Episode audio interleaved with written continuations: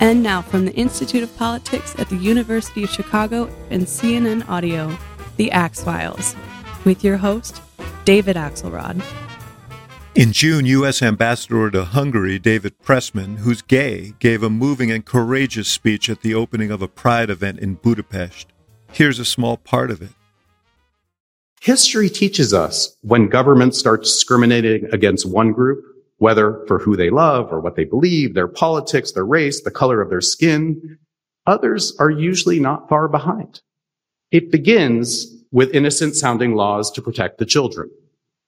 But then we are asked to report on our neighbors, our friends, and our families. Ghettos of the mind, ghettos in our politics, and ultimately ghettos in our communities are built brick by brick. The silence of many is the mortar sealing our fates. Good people who believe in their bones never again must never forget how it begins. The path to the unthinkable isn't built overnight. It is taken step by step and it is paved with hate, opportunism, and complicity. It was a forthright challenge to the government of Viktor Orban, the prime minister who has targeted gay people and has made media censorship of political opposition one of the tools of his autocratic leaning regime. Pressman's speech was just the latest chapter in an extraordinary career that has marked him as one of the world's leading human rights advocates in the practice of law and through numerous postings in government. He's used his platforms to fight for the vulnerable and the voiceless throughout the world. I spoke with him recently about that journey, and here's that conversation. Ambassador David Pressman, that was a snippet of your uh, Pride Day speech uh, in Hungary on uh, June 16th. And it was such a wonderful, inspiring, brave, impactful speech that uh, I needed to reach out to you and I wanted to chat with you about it which we will do, but also about you, uh, because I know a little bit about you, and you are a uh, you have an amazing story. You've led an amazing life, and uh, I kind of wanted to start there, if it's okay with you. Of course, David. It's great to be with you. Thank you for those nice words. Happy to start wherever you want. Well, th- thank you for your impactful words, but we'll we'll we'll get to that. So, uh, you are a Californian uh, originally. And you, come from a, a, a, a, Jewish family in California. When did your family get to Cal? When did your family get to the U.S.? Well, my grandparents on both sides uh, emigrated to the United States from uh, Eastern Europe, from Russia and Poland. Uh, they arrived in uh, one set in Brooklyn uh, and one set in Chicago, actually. Uh, they came with uh, as so many of their generation with virtually nothing except ambitions and a belief in a better life in the United States of America. Um, and uh, and their story is is really an inspiring one and a moving one to me. I mean, they they worked hard, and uh, my grandmother on on my mother's side tells stories about um, singing in the streets of Chicago to try to make money. Um, you know, literally as a busker, um, hmm. My father, uh, my grandfather on my father's side was a factory worker.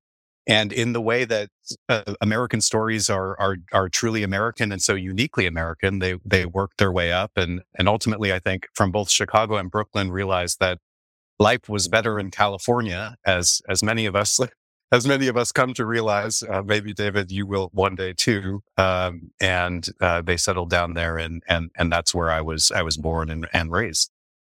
Yeah, I've made it as far as Arizona. I don't know if I'll get all the way out to out to California, but you you tell me about your dad because he was a judge, he was a lawyer, and I presume a great influence on your direction in life.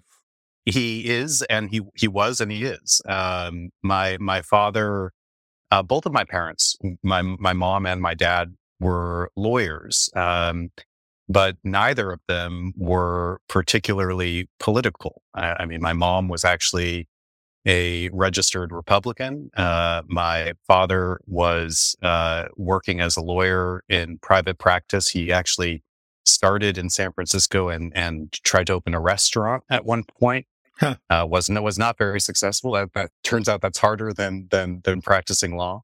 But both of my parents uh, were and continue to be um, very uh, engaged and supportive of my work. I, I, can't say that they always understand the choices that I make. I, I think when uh, David, I decided to go off to uh, to Darfur, Sudan, in the middle of a war. They sort of wondered to themselves, "Is this is this the right place for a, a Jewish boy from from California to be?" But um, but they've they've been steadfast in in support of me as I've as I've tried to chart out work that I thought was important to do.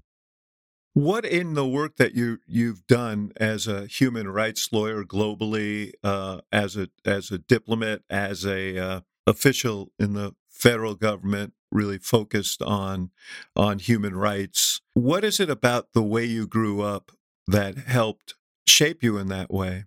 I wasn't grown up in a particular. Um, we we didn't do philosophy and theory in the Pressman House. It was very much about results and what mattered and what had impact. And did things make sense or did they not make sense? And I think that that ethos very much informed the work that I took on and continue to take on in government, which is trying to find paths and opportunities, not necessarily, I mean, you know, you've served in government, David, not necessarily to um, you know, be in prominent roles in government, not necessarily to get into the right meetings or to send up the right memos, but to actually have an opportunity to implement and affect policy that means something to people that has an impact on the ground. And I think, you know, one of the one of the um, things that I think is true for uh, young Jews in the, in the United States, but around the world, is hearing from our uh, our, our the generations before us about World War II and the Holocaust, and certainly the lessons of the Holocaust and the ethos and commitment of never again was something continues to be something that animates my professional work in some cases directly on issues involving war crimes and mass atrocities work that I did at the White House and as our ambassador in New York and the Security Council. And sometimes indirectly in the work that I try to do in our day to day work, both in our bilateral relationship with Hungary, but also in my work more generally in trying to ensure that US policy is standing up for and advocating for the rights of the most vulnerable. Your family history has something to do with because you can have an impact in so many different ways in government. You could have been an environmental activist. You could have promoted trade. You could have you could have done any number of things. But this is where you've devoted. This is the cause to which you've uh, devoted your life, and your family history seems to be a big part of that. I think that's true. The casework that a lawyer does, right? I mean, often when I think about human rights work generally, I think about the objective is really to create sort of the positive exception. It's, it's not different than handling a case for an individual or private litigant. You're trying to find the one example, the one case where you can shift the trajectory of that person's life or the, the set of circumstances that has brought that person to seek accountability or seek justice in a way that will set an example for others. And so, you know, so much of the work that, uh, I mean, the work that my family did was, it, and it continues to be very different than the work that I do. But the commitment to trying to do right, of pursuing justice, of um, having an impact and not just talking the talk, um, I think is is you know my parents are are extraordinary people, and um, and they, despite their hesitations at various points in various strange places that I've gone off to in my career, you know, I'll, I'll they're, they're big believers in me. I mean, I, I won't forget, David, the, um, the first day I sat down behind the placard that said United States at the United Nations Security Council. And this was uh, at a time that Russia was represented by Vitaly Churkin, who has since passed away. And it was yes. right as right as Russia had invaded Ukraine for the first time, and the exchanges were pitched and intense every day between the U.S. representative, uh, my boss, Ambassador Power, and and uh, and Ambassador Churkin. And the first time I sat in that chair, you know, I remember the night before my mom calling me and telling me, and she believed it, that Vitaly Churkin was very nervous about who is David Pressman that's going to be in the chair for the United States. I can assure you that he wasn't, but it goes to, it's a, it's a testament to my parents' unwavering belief in me, which I obviously am grateful for. I have to ask you this because of what's going on both in the Middle East and, and at home. I recognize you may be limited by your the the office that you hold now, the, the the the job you have now in the State Department. But how are you processing all of this? Because on the one hand, I mean, I can speak for myself because I'm also the son. I'm the son of a refugee from Eastern Europe who experienced violence and anti-Semitism. But the attack on October 7th was uh, the the words "never again" sort of rang in my ears, and I Absolutely. think in the ears of many Israelis. But you you you've witnessed what uh, the reaction of the world uh, and to particularly younger Americans to the Israel's response and the innocents who've been caught up in that. And how do you, as someone who's devoted your life to a Jewish American who's devoted your life to human rights, how do you process all of that? Yeah. I mean, this is I, I, I relate to the questions you're asking and the experience you had on on October seventh, and I think David, uh, so many of us can in uh, what was this horrific carnage and massacre that um, was shocking. Even even if it's not unexpected in some respects, it's shocking. And one thing I've taken uh, great comfort in and been inspired by, candidly, David, is, and I know speaking with the representatives of Israel here and, and elsewhere that, um, that Israelis have, have similarly been inspired by is the strength of the president's response and leadership and, and even the secretary of state's, you know, his, his, his own remarks on this topic have been, you know, I know the secretary, I've known the secretary for a long time. And when you listen yeah. to him speak about what's happening, and the importance of Israel's ability to defend itself while at the same time uh, respecting international humanitarian law. These are hard choices. This is a hard moment. And luckily, uh, the United States recently confirmed its ambassador to Israel, a very competent Jack Lew. Former colleague of mine in the White House. Indeed, um, who I know is going to do extraordinary work there. But you know, you say you you hail the president for the strength of his reaction. This has created a bunch of political problems for him here at home because there are a lot of people who probably have marched side by side with you on Darfur and other issues who believe that Israel is going too far and in that they are uh, you know there there's so much collateral damage yeah. uh, and that and and they had a hard time with this but you you saw a member of congress you know essentially accuse the president of abetting a genocide. Now you've actually dealt with genocide so you probably have some views on that but there is a cost to it and i'm as a member of the a leader of the human rights community how you balance these things the questions that are being asked are serious questions. Uh, they're not questions that I have responsibility for as the U.S. ambassador to Hungary, but they're obviously as the U.S. citizen questions that that that I'm asking and looking at as we see the news. What I what I can tell you, David, is that in my work, um, and and most specifically in my work in New York when I was U.S. ambassador to the United Nations Security Council, um, we I saw pretty close on a daily basis a very robust effort to delegitimize Israel. And part of our policy as the US government and part of the work that President Obama, Secretary Kerry, and, and Ambassador Power were focused on um, was trying to combat that delegitimation campaign. And so these, all of the questions you're raising about the the and and these are the proportionality and the distinction and the compliance with international humanitarian law are really important. And that's why the president and secretary of state have emphasized them and the importance of them in Israel. Um, but I think it would be um, both uh, inappropriate for me from Embassy Budapest to comment further on that. Um, I can tell you that um, that these are uh, issues that have affected, uh, obviously, the United States government, the State Department to its core, and that um, our leadership and the government is very focused on on addressing them and engaging with Israel in a way that will help Israel defend itself and comply with international humanitarian law.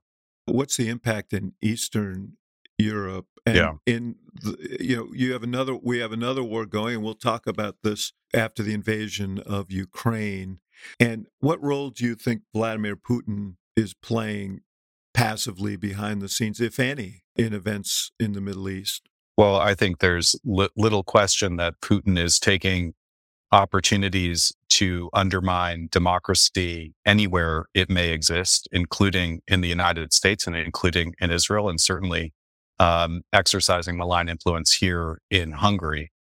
Um, the, the the reality is that, and this is one of the reasons why um, I was so um, excited for the opportunity to represent the United States in Hungary is that democracies around the world are, you know, there's this phrase, David, about democratic backsliding. Um, and it's not a, it's not a term I like because it sort of suggests that everyone is, you know, trying to do their best to advance democracy and is sort of slipping backwards down Mount Olympus as they, as they climb up the mountain. Uh, when, when in fact, it's not democratic backsliding. It's that democracies are actually under attack. Um, and one of the dynamics I've seen here in Hungary, I mean, you ask about Putin, is you can see ideas that are germinating in straight up authoritarian countries like Russia, uh, propagating like a virus to countries like Hungary and being ingested and adopted by their legislature, whether in the form of anti LGBT laws, anti NGO laws, foreign registration laws, uh, in ways that are really dangerous. obviously your relationship with Viktor Orban, the, the leader of uh, of Hungary, has been freighted and difficult over these very issues. But let let us. Uh, I want to return to the thread of your own life. Sure. You know, one one other thread, and this led to the speech that we heard an excerpt from in the beginning, is that you're also a gay man. And how formative was that in your upbringing and your awakening and your uh, sense of uh, advocacy that we see so fully today? I mean, huge and defining. We began this conversation talking about, in some ways, my roots in Judaism and in many respects, equally defining uh, for how I've thought about issues and challenges in the world is the fact that I am gay. Um, and, you know, David, I, I, I remember when I was one of my first jobs, uh, and certainly my first real job in government was working for then Secretary of State Madeleine Albright. And I remember sitting in my office, which was across from the secretary's office, and watching as James Hormel, who was at the time was the first out gay man to be appointed to serve as a U.S. ambassador, I think to Luxembourg, couldn't be confirmed and had to be recess appointed by President Clinton. And I remember the thoughts that I was having then about internalizing what limits that meant for me in my own future. Not that I necessarily imagined ever that I would have the opportunity to serve as a US ambassador, but the possibility of the kinds of impediments to being able to excel and engage were not imaginary. I watched them. Um, and I think that I've been fortunate for whatever reason, foolhardiness or, or, or audaciousness, I don't know, to, um, to try to grapple with these challenges forthrightly and directly. Um, and, um, I think the amount of progress that we've been able to make on LGBT issues in the United States and around the world, candidly, is completely remarkable.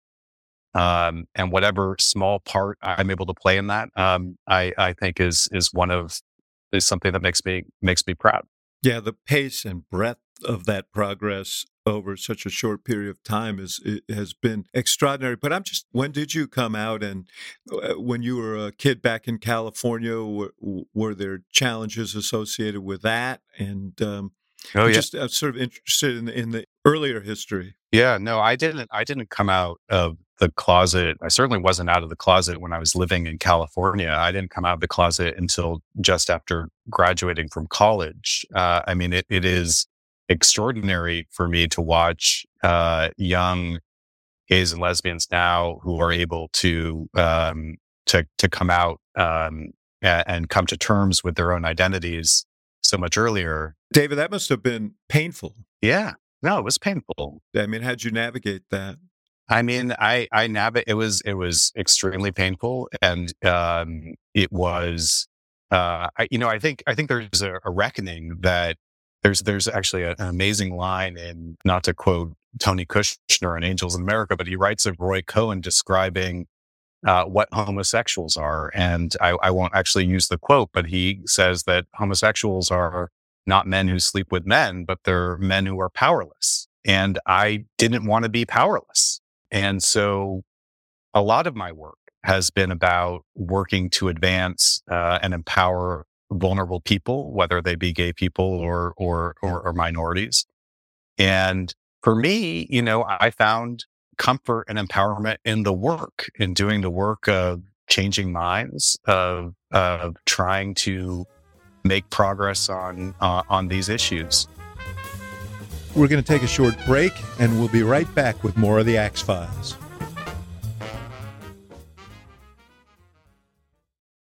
This podcast is supported by Sleep Number.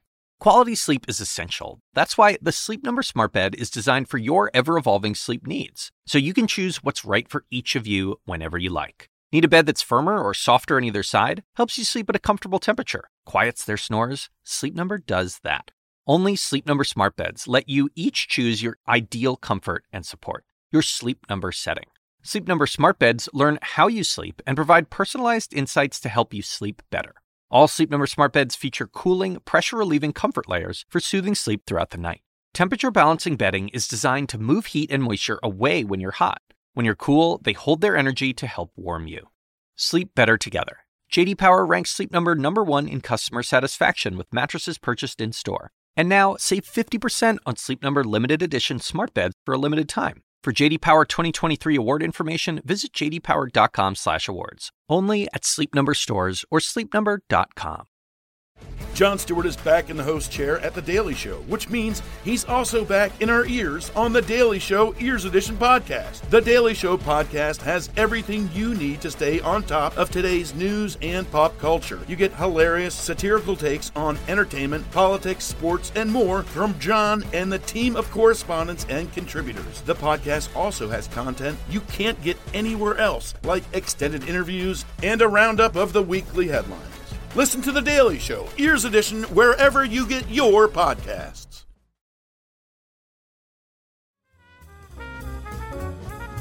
And now, back to the show.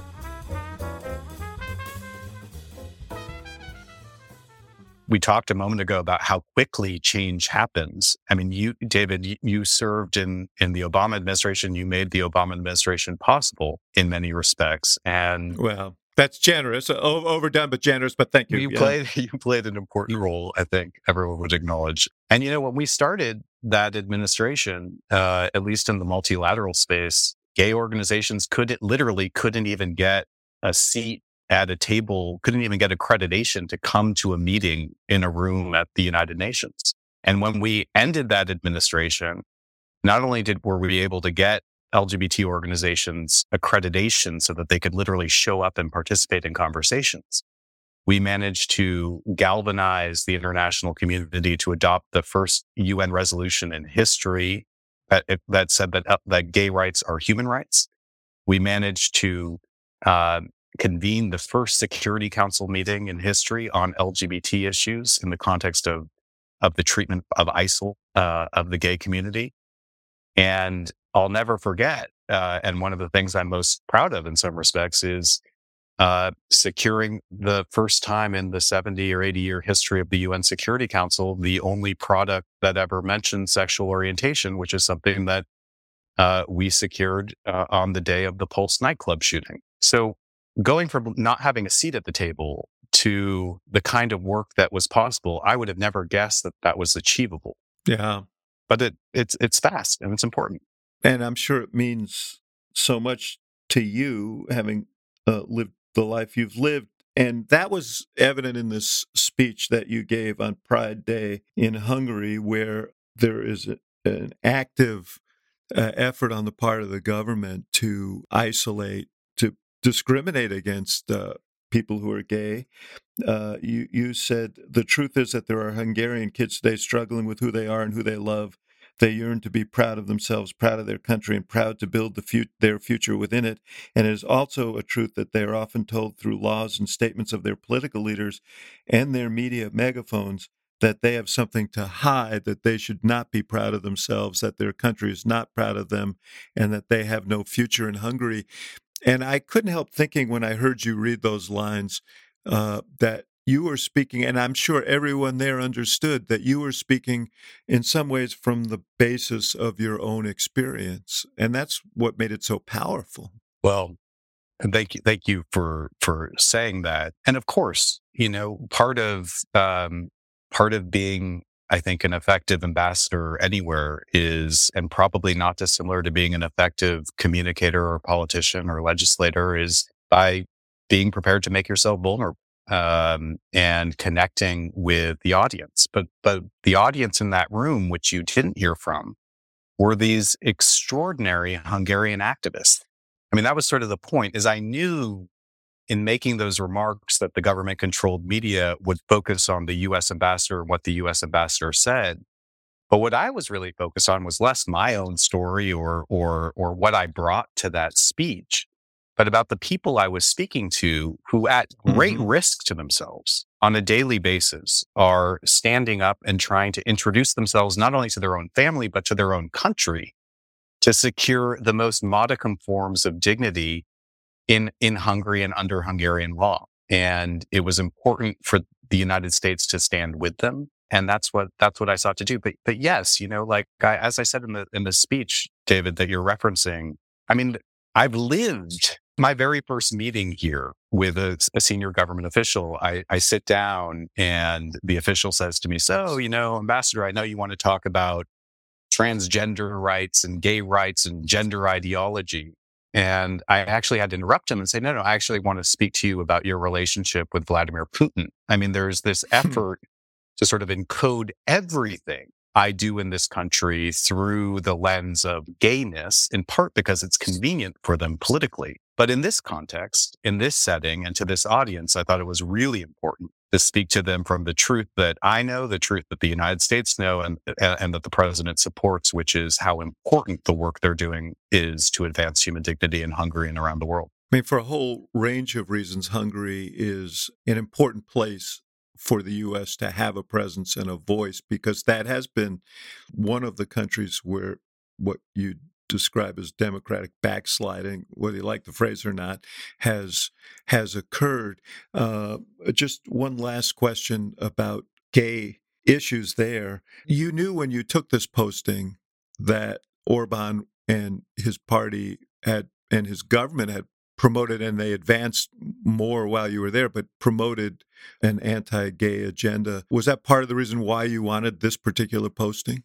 It certainly was a feature of it. I, I, wanted this posting because I thought I could make a difference. And I saw Hungary at the center of a conversation about uh, about democracy around the world. Uh, part of that conversation are the human rights issues, including the human rights issues affecting the LGBT community here part of that conversation is is the kind of coziness that the Hungarian government is demonstrating with authoritarian regimes, including Russia, at a time where we have a land war next door and Russia's war of aggression against Ukraine. But yes, I thought it was I thought it was important for the United States, um, especially having gone through what we have gone through as a country, for us to have a model of being able to voice and stands firmly for American values and principles in an environment like this where it really matters. And, you know, I would just say, I, I, I just to harken back to the Albright days for a second, I remember, I mean,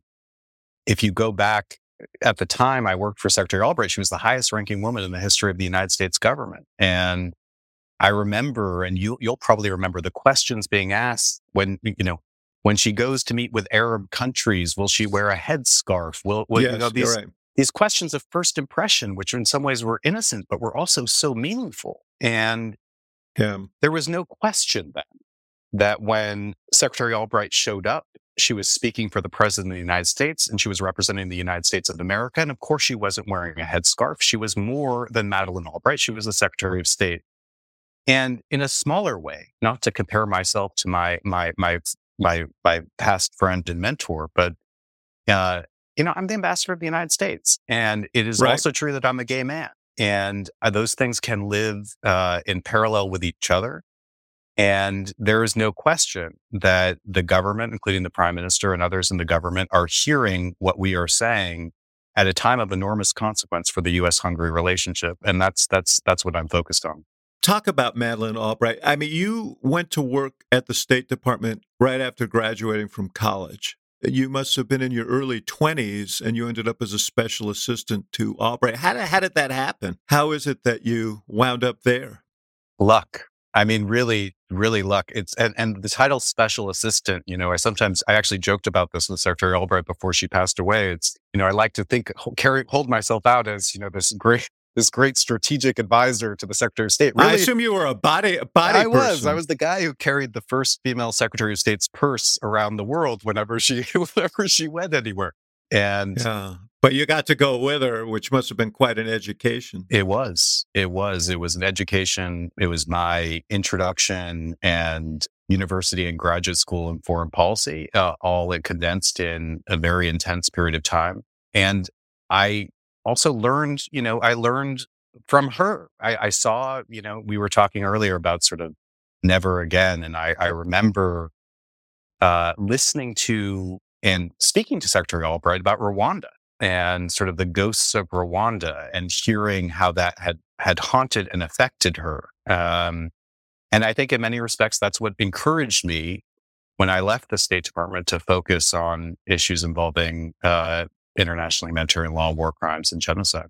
You went to law school after that, and that's the area that you focused on. Tell me about Darfur, Yeah. because probably there, the, no one has been more intensely involved in that uh, in that issue.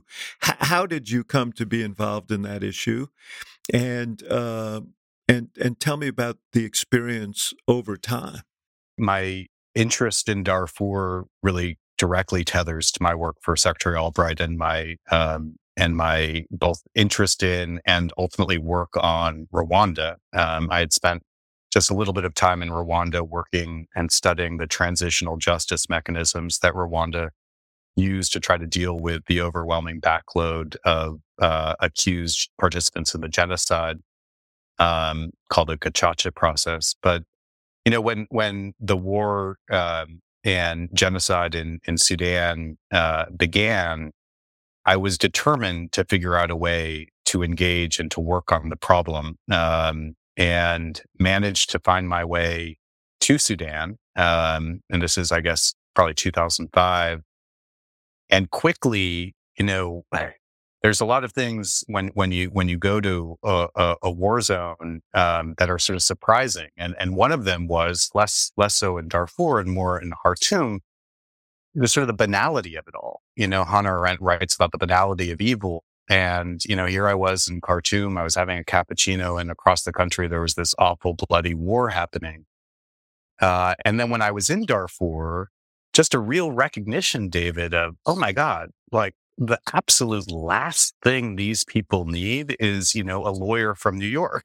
Like, like I am, I am the last thing that needs to be sent by the international community. But in fact, there, there I was. And so when I left Sudan, I was determined, and this was in the George W. Bush administration, I was determined to raise awareness and raise help and try to translate what had not yet become what I think it ultimately became, which is a topic around dinner table conversations and churches and mosques and synagogues, but to make this a centerpiece of the conversation in American political life. And I didn't know how to do it. Uh, so I started, you know, I started as best as I could, get, get, tried to, trying to go out and give talks and, and, uh, and of course didn't have much reach. I'm wondering how that experience and what you saw, the horrors you saw there firsthand, how they changed you, how they impacted on you. Dramatically, dramatically. You know, even upstairs in my office, I'm speaking at, from from a conference room in, in the embassy that I run. And in my office upstairs, there's a photo of a kid who I still remember, uh, and he's holding up a drawing, and it's a drawing of things he couldn't communicate in words to me of what he had seen done to his village. And you see in the drawing the Antonov planes coming over and bombing his village. You see the Janjaweed militia coming in with their guns and killing women and children.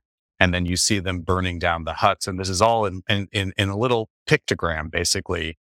And you also see in his eyes. How old was this child? At the time, he was probably 15 years old. Mm-hmm, mm-hmm. And when you take that in, I mean, if you're, you don't have to be a human rights lawyer. When you listen to people who are in and have seen such horrendous, uh, the, the, the worst humanity has to offer, um, it has to beckon uh, a, a, response and a commitment to engage. Um, and so when I left, I was, um, I, I, actually, you know, S- Samantha Power and I actually, we met in a green room uh, at CNN um, and got in a huge fight. Like the first conversation I had with uh, Samantha Power was over Darfur, and we got in a huge fight over the efficacy of the African Union peacekeeping mission there. I mean, this is sort of how hot I was about this whole thing.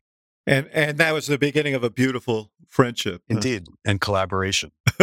no, I mean it really was, and it's and it's it's a it's a fight that continues to this day. We still, you know, are engaging with each other on issues of accountability and justice, and uh, and uh, and security uh, in and around the region and, and elsewhere.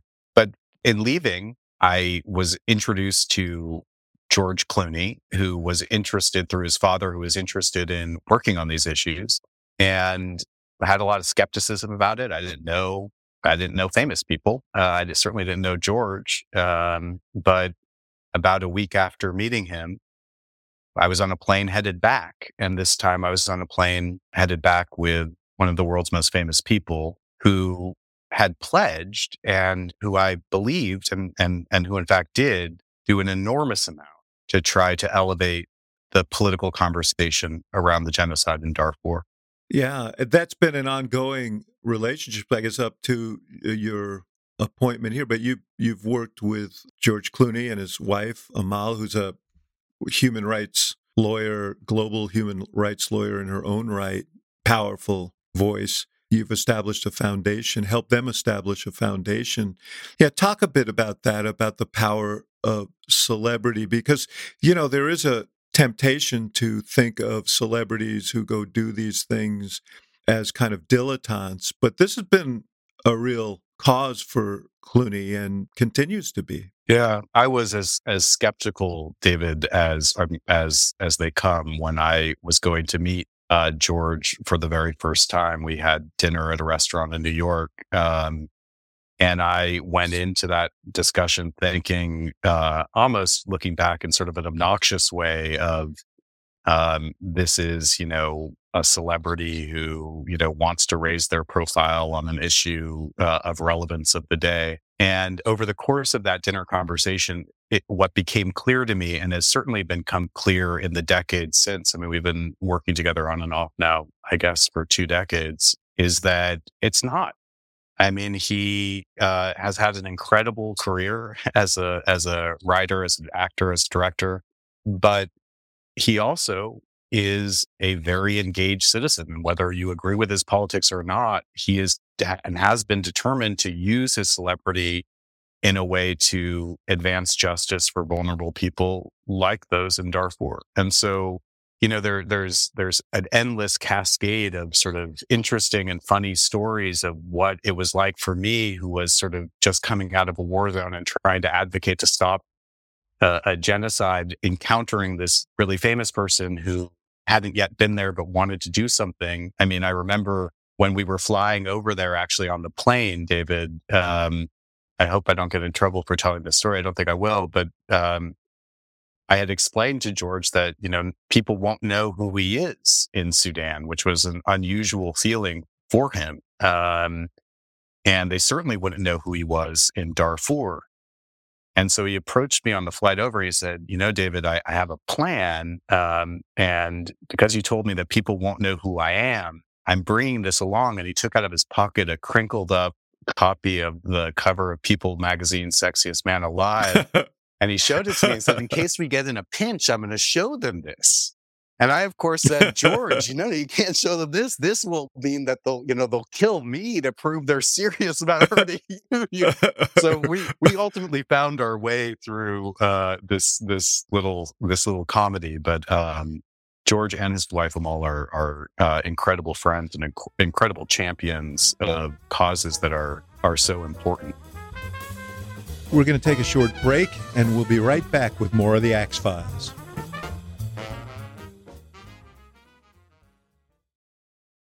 The Assignment with me, Audie Cornish. Celebrities of all kinds are speaking publicly about their therapeutic trips, so to speak. It turns out there is a burgeoning industry ready to serve the new influx of people who find themselves turning away from traditional mental health therapy. The gap between what we know and what we don't about psychedelic therapy. Listen to The Assignment with me, Audie Cornish, on your favorite podcast app.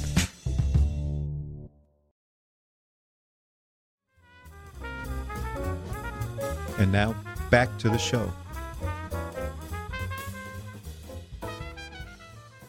You had a series of jobs in the Obama administration Director for War Crimes and Atrocities on the National Security Council, Assistant Secretary of Homeland Security. And then, as you mentioned, uh, you went to the UN with your old friend Sam Power, who became the ambassador, uh, where you were able to work on human rights issues there.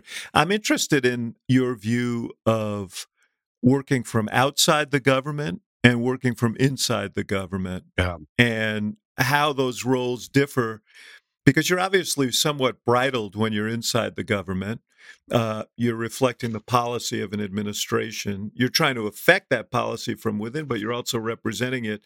Uh, so you might be able, you you may be limited in what you can say and do. Uh, but just tell me about that and the the experience of going in and out. Yeah. It's interesting. I mean, I remember a conversation I actually had with uh, Harold Koh, who was and is a great lawyer, who once told me early on, he's like, "You're going to have to choose." Counsel to the State Department under the Obama administration. That's right, yeah. legal advisor at State, and he's he's he said to me at one point, I don't know if it was when we were already at State or before, but he said, you know, you're going to have to choose. Do you want to affect change from inside, or do you want to affect change from outside? And I think Harold is one of the wisest people I've ever met, but I don't think you have to choose. Um, the tactics are different for sure, but the work is sort of the same. And when I think about the work and the achievements that um, I'm most proud of that are accomplished by my teams that I've been fortunate to lead, whether in New York or here in, in Hungary, it's work that fundamentally like happens because we want it more than the people who are opposed to it. So when we're, you know, trying to whip votes in the UN General Assembly to isolate Russia in 2014 because they invaded Crimea, um, like it was more important to the United States and to our allies and partners to isolate them than it was for Russia to do the work to defeat it. And when we wanted um, to advance LGBT rights through UN resolutions and normative development, soft law development, um, it, of the kind that we saw. That you know, I went through a list earlier, and this like this is not made up stuff. We made progress, and it happened because we brought sort of the same grit, the same work ethic, the same relentlessness that you associate candidly with people outside of government. I mean, I think one of the great um, perils of uh, serving in senior positions in government that I try to avoid uh, at all costs is, you know, I, I've now, this is my second time as U.S. ambassador. I've worked for four cabinet secretaries directly, three presidents. There's not a day where I am being U.S. ambassador. I am, I am trying to do things and there is so much to be done in this relationship at this moment that is an important relationship to the United States. It's an important relationship to the NATO alliance and it's in a precarious place.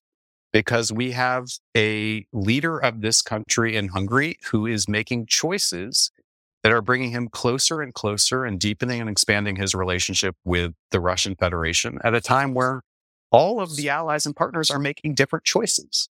And so how we shape that and how we make the choices clearer and create accountability for those choices is important. Um, and it's work that I and my team wake up every day energized and focused on, and we believe in it.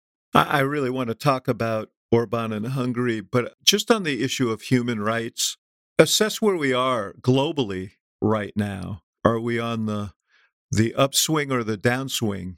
Well, David, I, I consider myself an optimist, but we're we're we're we're not in a great place. And these are harrowing days. And part of the way I think we change the trajectory, and this is true for democracy and, and is true for human rights. Um, I think the two go hand in hand. Individual dignity and individuals' trust in governing institutions, they run together. And as I began, I think both are under attack. And it's incumbent upon all of us, particularly those of us who are privileged to serve in positions like the one I'm in, to do everything we can to create the opportunity sort of for that positive exception. I mean, this is the other thing I would just go back to if I could, which is these problems can seem so big that what in some ways we just you, to make change you just have to focus on the small you know go small the individual life the individual choices. And uh, as you sort of move through government service you have opportunities to have that effect magnified for sure. But this is not a time for backbenching for anyone who cares about human dignity and who cares about democracy yeah, and those things are linked because it feels like the absence of rules and laws and norms and institutions that democracy provides, the lack of the erosion of global rules and laws and norms and institutions is directly related to or is, is a, a cause of erosion in human rights. Indeed. The, so these two problems are linked. Totally agree. I mean, look, we're seeing a set of around the world of political actors who have found that they can profit by turning us against each other, that they can profit by undermining our trust in governing institutions. They can profit by undermining our faith in basic fact, and they can profit through straight up corruption. And what that means is the people on whose back those trades are often made are the people who are the least powerful, who are the most vulnerable, whether they it be racial minorities or gay people or women or whoever. And so at moments like this, and in, including in, in some respects here in Hungary, having a clear voice and candor about what we're seeing, seriousness of political outreach about trying to address those concerns, and where necessary, accountability, I think is critical. And I think that the United States can play a unique role in all respects. Let me ask you a question I asked uh, Secretary Blinken, he visited my Institute of Politics um, in uh, January uh, at the University of Chicago. And I asked him about the sort of tensions between the strategic imperatives of a country and human rights. Uh, this was, I think, shortly after. I think it was either shortly after, shortly before, but when Modi of India visited the White House, and there was a state dinner in his honor. It's obviously come up relative to uh, Saudi Arabia and uh, Mohammed bin Salman there, uh, given his association with the, the, murder of Jamal Khashoggi, the, the journalist, and so on. And, you know, he gave, I thought, a very honest answer, but I'm interested in yours, which is where do you draw the lines between, I mean, India is obviously of huge strategic importance because of China and uh, the tensions between China and the US.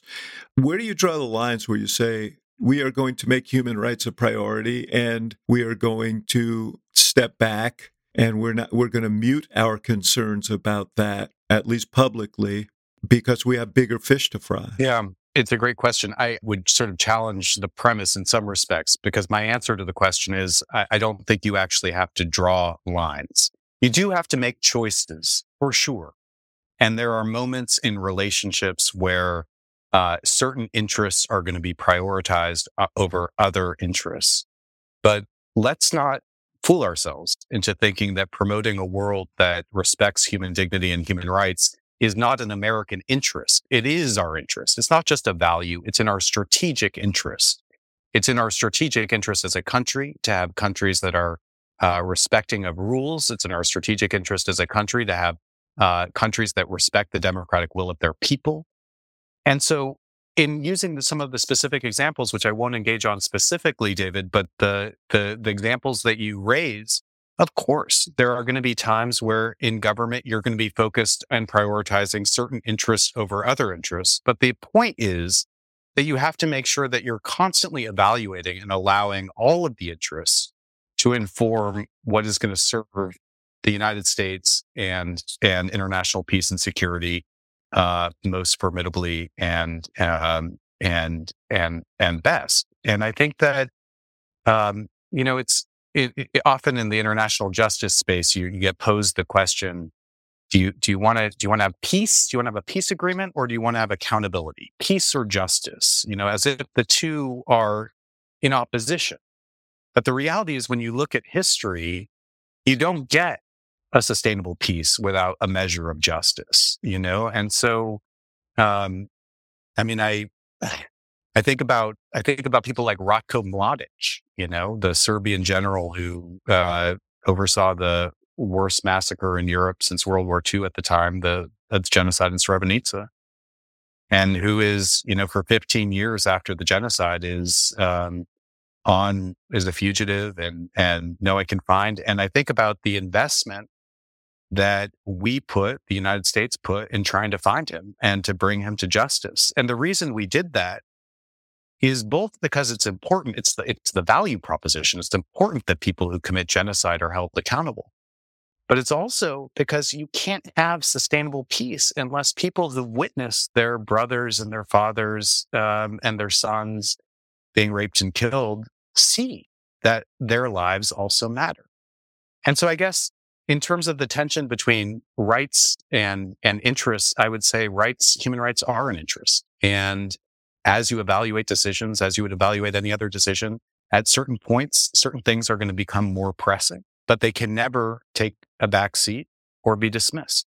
This is a very relevant discussion as it pertains to the Middle East, where we started. I reject the sort of glib, I, I'm outraged by justifications of what Hamas did, but I also reject sort of glib whataboutism. But for a long period of time, the United States has strongly advocated a two state solution, strongly advocated Palestinian rights. And you were involved in some of that at the UN. And those admonitions, those pleas, those urgings have uh, often been ignored. Yeah. And that is a long term problem and will continue to be uh, unless it's resolved. Indeed. And and and just to take it, if I could, back to Hungary because it's a parallel example in, yes, cer- in certain respects, and I can speak more freely about it, I suppose is that for a long time, I mean, candidly, the previous administration, the Trump administration, and and with respect, the Obama administration as well, we sort of ignored Hungary. We didn't pay a lot of attention to it because we could, and we asked for things, but maybe they weren't delivered. Perhaps not dissimilar to the situation you're describing elsewhere. But in the Hungary context, come February 24th of last year, with Russia's invasion of Ukraine, we can no longer ignore what's happening here. And it's important to us as a country that our security interests, our secure, the U.S. security interests, NATO security interests are uh, forefront and taken seriously. And so, you know, I'll, I'll give you an example, David, if I could, which is we had this situation here where um, across you know two administrations, President Trump's administration and then President Biden's administration, we had this entity in Hungary called the International Investment Bank, which was a, a Kremlin platform. Uh, I mean, it was doing a lot of things, David, but I don't think banking was sort of top of list for the International Investment Bank. And the previous administration insisted that the government of Hungary shut it down and they ignored them. And we insisted that the government of Hungary shut the thing down and they ignored us. I mean, the last meeting I had with a senior uh, government official on this topic, I said, you need to shut down the International Investment Bank. This is a Kremlin platform inside of NATO, inside of the European Union. the response I got was shut it down. We're going to increase our shares in it. And so we designated the bank. We sanctioned the bank, something we don't do often inside of NATO territory. And within 24 hours, the bank was shut down. And 48 hours, the bank was shut, pushed out of, of Hungary by the prime minister himself. And it just goes to show you that at a certain point, accountability does matter. And it's applied differently in different countries at different times around the world. But here we're, we're, we're pretty focused on our security interests at a time where we have a land war next door. Orban, you, you say uh, Trump was indifferent to Hungary, but he actually considers Orban a kindred spirit, and, and so does the American right. And he's, you know, you can see parallel playbooks in terms of, you know, the uh, constriction of rights, the control of the, you know, or, or attempt to control the media, the uh, vilification of people who have opposing views or media outlets that are viewed as as shining too bright a light in dark corners. Isn't that the Orban story? Part of it. There there is without question a flirtation between segments of the political community in the United States and this government in Hungary. But what I would want to emphasize is that um, one of the things that I've taken great solace in as U.S. ambassador to Hungary is that in my engagement with uh, officials on the Hill and the House and the Senate from both parties that are involved in foreign policy and national security decision making, there's actually great consensus on the concerns around Hungary. I mean, I've had some of the most conservative members of the United States Senate out here, and uh, their voice with respect to what Prime Minister Orban is doing vis a vis Putin, vis a vis Beijing, is as clear and as strong as the administration's voice. And and I would just note, you know, what one specific example, if I could, David, is, and I can only speak about this publicly because uh, Ranking Member Risch has himself spoken about it publicly. I mean, the reason why arms sales are on hold to Hungary is not because of the actions of some Democrat. It's the ranking member of the Senate Foreign Relations Committee who has articulated this uh, um, his concerns publicly with respect to their their holding up of Sweden. So there's consensus. There's more consensus than than the politics lets on. I would just I would just suggest. And how threatening is Orban's gravitation toward Putin, gravitation toward China as a, a member of NATO, as a member of Europe, as a, as a member nation in Europe? What are the implications of that? I mean, it's really worrying. This is, uh, you know, the, the, rather where every other country around in, in Europe has made extensive efforts to wean their dependence off of Russian energy. Hungary has done the reverse and increased its dependence upon Russian energy and is actually profiting from it with respect to the oil exemption it's secured in the sanctions regime. So it's basically it secured itself an exemption from the EU sanctions on the oil embargo and is then taking Russian oil in at a cheaper price, selling it and making a profit off of it. So it's indicative of a um, of a distance. And I think Hungary is as isolated as it has been ever from its European partners and perhaps from the United States of a set of decisions that are all about very short term decisions that, um, that the government is making. And um, when we see the prime minister meeting with President Putin, um, you know, the first EU head of state to do so after President Putin was indicted by the ICC for war crimes and the first NATO head of state to do so after the very early days of the war, it's extremely worrying. And that's what we're grappling with in our policy and in our diplomatic engagement with the government of Hungary. How's he dealing with you? I mean, you've been outspoken on a whole range of issues. How, how has he dealt with you as a as a outspoken ambassador who's really challenging him on a lot of different fronts? Well, the, the government here controls the media. Uh, 85% of the media in this country is either directly controlled or influenced by the government in a way that is corrosive, I think, to democracy, but is very specific. So when I read the news, I am often the front page of the news on virtually a daily basis. And David, it's not the most flattering coverage I would I would say, but it is um, very clear that the voice of the United States is being heard and being grappled with. I think that it's also clear to the prime minister and his government that the voice of the United States will not go soft. that we want to see and find a path forward, that this is not a relationship we're walking away from. It's actually a relationship we're leaning into. But done are the days where we're going to be ignored when we raise concerns about whether it's a Russian bank or it's the way that they're handing out passports in a, in a manner that compromises security or it's with respect to their continued reliance on Russia for energy. We want to be and we will be taken seriously because this is an important moment.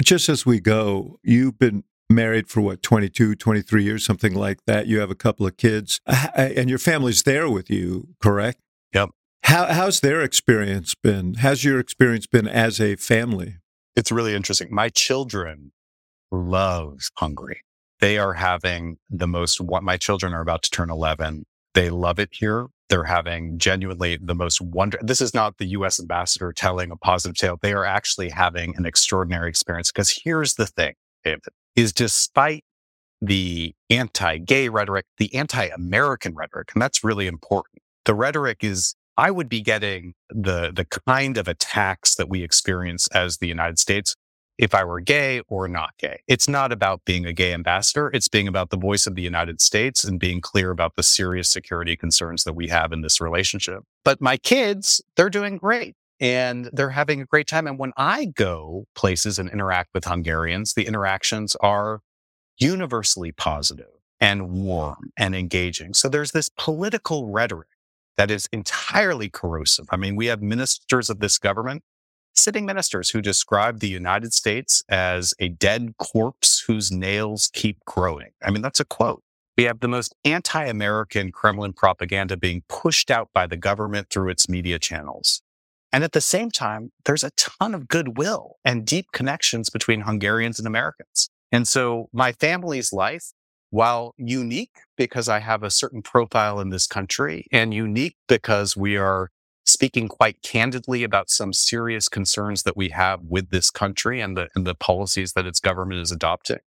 My family's life is quite great because Hungarians, I think, like Americans, want our countries to be closer together and are prepared to engage with each other as human beings, um, despite the dehumanizing rhetoric that its government continues to spew.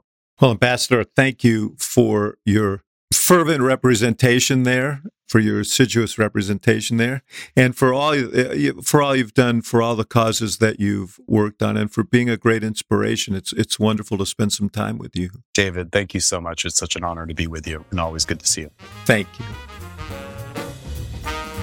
Thank you for listening to the Axe Files, brought to you by the Institute of Politics at the University of Chicago and CNN Audio. The executive producer of the show is Miriam Fender Annenberg. The show is also produced by Saralina Berry, Jeff Fox, and Hannah Grace McDonald. And special thanks to our partners at CNN, including Steve Lickteig and Haley Thomas. For more programming from the IOP, visit politics.uchicago.edu.